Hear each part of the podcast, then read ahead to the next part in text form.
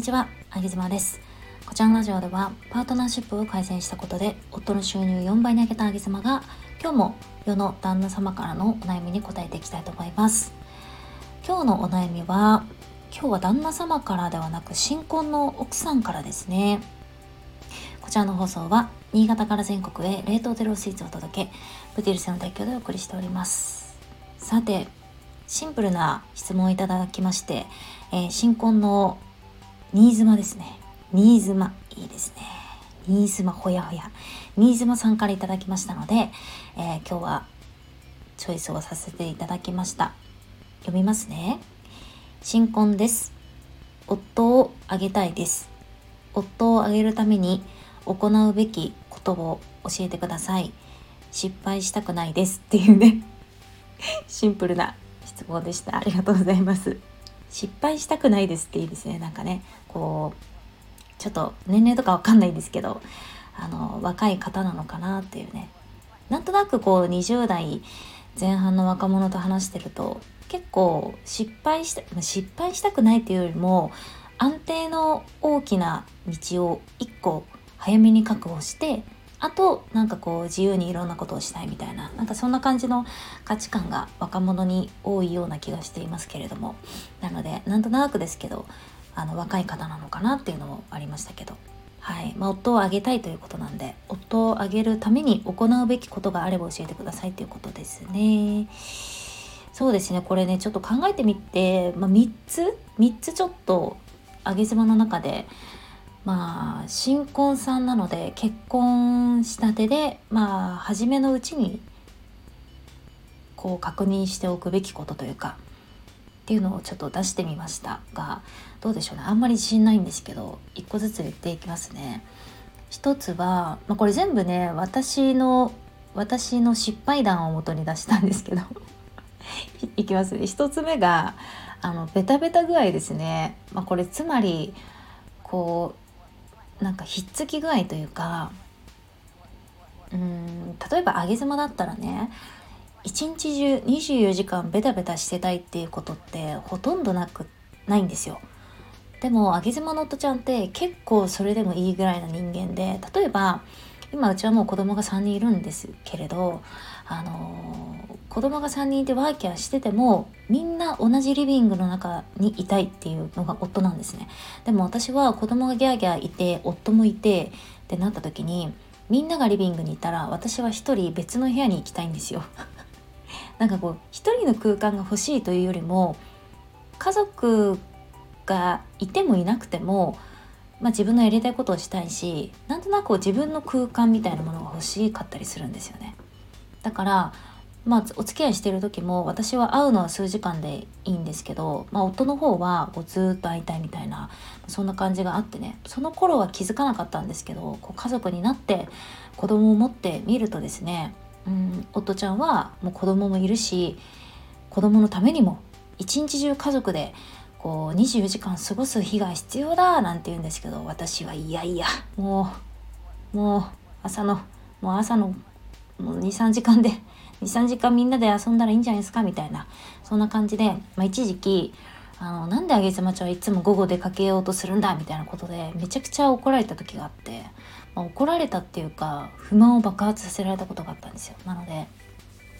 まあ、この家族としてどれぐらい一緒にいたいのかみたいなそベタベタ具合ひっつき具合みたいななんかそこら辺はあらかじめに確認しておくのは結構いいなって思いましたね。もし相手と自分がそこら辺同じような感じであれば、まあ、さほど気にすることはないんですけど相手がベタベタがいい。でも自分は結構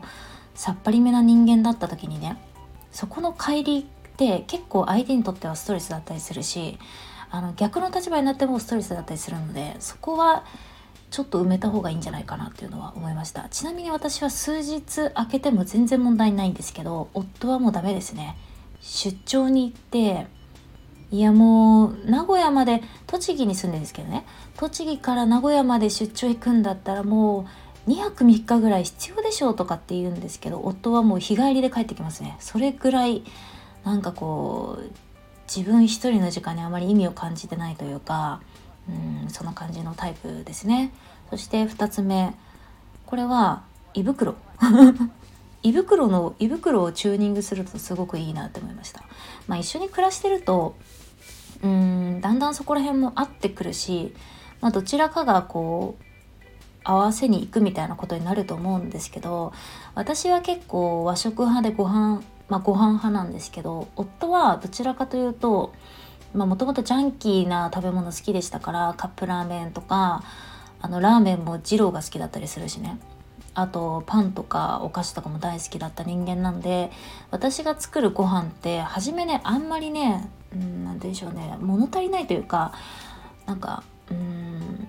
ご飯食べた後にお菓子食べたりとかしたんですよ。だってそれ見た時になんか自分のこう料理が全然美味しくないのかなとかってすごい傷ついた時があって。で一時ね彼の仕事がすごい忙しい時にで彼の誕生日だってなった時にね私珍しく張り切ってすごい料理をいっぱい作ったんですよ。もう20種類ぐらい。いろんなの作って。もうケーキだのなんやらやらわーってやって作ったんですけど彼彼はあのー、彼の胃袋はちょっと変わっていてそういうすごい料理よりももう本当になんか定番のジャンキーなものジャンキーフードマクドナルドとかカップラーメンとかそういうのでいい人なんですよね。だから私がどれだけ頑張って作った料理も彼からしたらカップラーメンの方がよくってその時は私は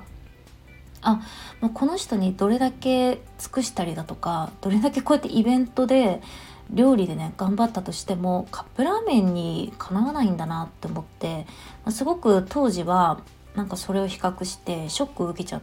てねあのかなりショックだったんですよ。やっぱり気合を込めて一日中作ったからね。それをなんか一口ほぼ一口も食べずにカップラーメン隣で食べられたんではっとかって思いましたけど、まあ、ちょうど新婚でしたよ、うん、新婚当時で、まあ、だったんですけど今となっては、まあ、胃袋を相手の胃袋を理解しておくっていうのは結構そういうショック受けなくて済むんでね。で頑張ら頑張って作らなくて済むんでね。あもうこの人はカップラーメンでいいんだみたいな感じで思うんで。さすがにそうですね。最近はもうカップラーメンとかそういうのも彼は食べなくなりだんだんその上げ妻の食生活にかなりこう洗脳されてきて健康体になってきましたけど、まあ、徐々に徐々にチューニングはしていくとしてやっぱそのパン派かご飯派とかなんかそこら辺ぐらいは見といた方がいいなっていうのを思いましたね。うん、で3つ目。3つ目はこれはね文化。あの文化といっても、まあ、その人の家族付き合いとか親戚付き合いとかそういったところの文化のチューニングをした方がいいなと思っていて。例えばね、まあ、簡単なところで言うと親との付き合い加減とかなんか結構仲良しの親子だった時にもう LINE も頻繁にやり取りするし電話も来るし、うん、なんかイベントごとに会ってご飯食べてみたいなこととかやるところあるじゃないですか。なんか花火しようぜみたいなこととかね。でも、まあ、上げ妻の家家は仲良くって上げ妻の夫ちゃんは、まあ、仲うん仲悪くはないんですけど、まあ、ちょっと複雑な家系なのでそんなにイベントごとも合わないんですけどね。ここら辺はあの上妻家はさほど苦労はしてないんですけどその自分はベタベタだけど相手はすげえなんか仲悪いみたいな家系の時はうんなんか自分のその親子のベタベタ加減に相手を付き合わすっていうのもちょっとなーなんて思うし結構親の相手って疲れるんでねなんかそこら辺はチューニングそこら辺の親親の文化のチューニングみたいなところはあの事前にした方がいいなっていうの思いました。あと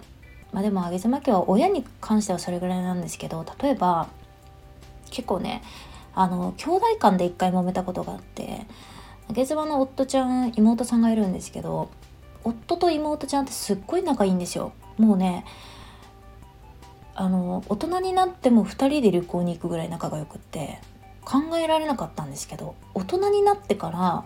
しかも異性ですねお兄ちゃんと妹で旅行行く？って思って。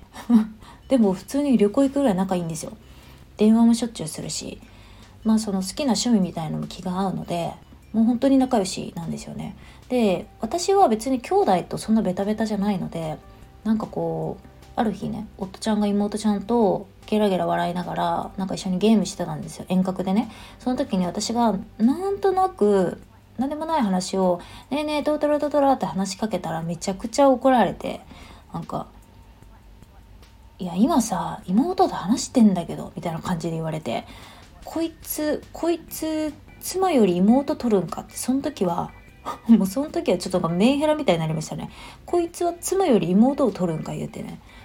思いましたけどでも彼の中で妹の存在っていうのはやっぱ特別でね。そこの時間っていうのはちゃんと取りたいっていう人だった。たんですけど私はそれを知らずになんか自分の自分の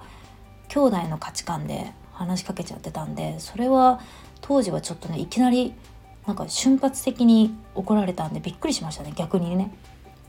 あこんなに仲いいんだって思ったしなんか普通にちょっと一泊で旅行行ってくるわみたいな。ええ誰と？って言ったらあの妹ちゃんのね名前が出てきて。あえあえー、えー、みたいなね。あそんな仲あそんな仲なんですねみたいな。ことを思いました、まあ、結婚するまでそんな知らなかったんですけど私も結婚するタイミングで初めて会わさせていただいたのでそんな仲良しだったなみたいな感じでしたけどまあ結構仲いいんですよ。うん、だからなんか妹と何かやり取りしてる時は私は絶対に入あのそこにこう入らないというかあの口を出さないようにしようっていうのは決めてますね。ここら辺もなるべく早く知っておきたかったなって思うしやっぱ上妻の夫ちゃんからしたら妹さんの存在っていうのはすごい大切な存在なので例えば妹さんのなんか誕生日とかねあの妹さんも家族があるので、まあ、その家族の何かみたいな時は贈り物したらやっぱり上妻の夫ちゃんも喜んでくれますよね。まあ、自分の大切な人をあの自分のパートナーも大切にしてくれるっていうのは嬉しがっておられましたけど、うんまあ、そういうふうにこうたまに機嫌を取るっていうのはいいのかなって思いますよね。なのでねあのまあ新婚さん新婚さんってどんな感じだったかなって今私も思い返して思ってみたんですけど、まあ、このベタベタ具合一つはベタベタ具合なんかそのどれぐらい一緒にいたいのかなこの人はみたいなところは意外と恋人同士ってもう熱狂しちゃってるのでずっとベタベタでもいいじゃないですか。でも夫婦となるとねまたちょっとこう違くなるのでいかに離れる時間を持つかっていう いかに距離を空けるかっていうそこら辺が今後、まあ、キーになるのかなってなんていうのは一つ思いましたね。うんまあ、距離を空けるというかこう同じところで生活をしながらでもお互いに人生があるので同じように生活するんだけどでもお互いの人生をお互いでちゃんと歩めるように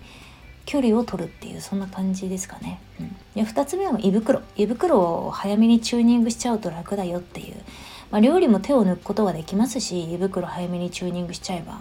だってパンもご飯も作らなくて済むんですよ。うちはもう和食1本で済むようになったんでだいぶ楽になりましたね。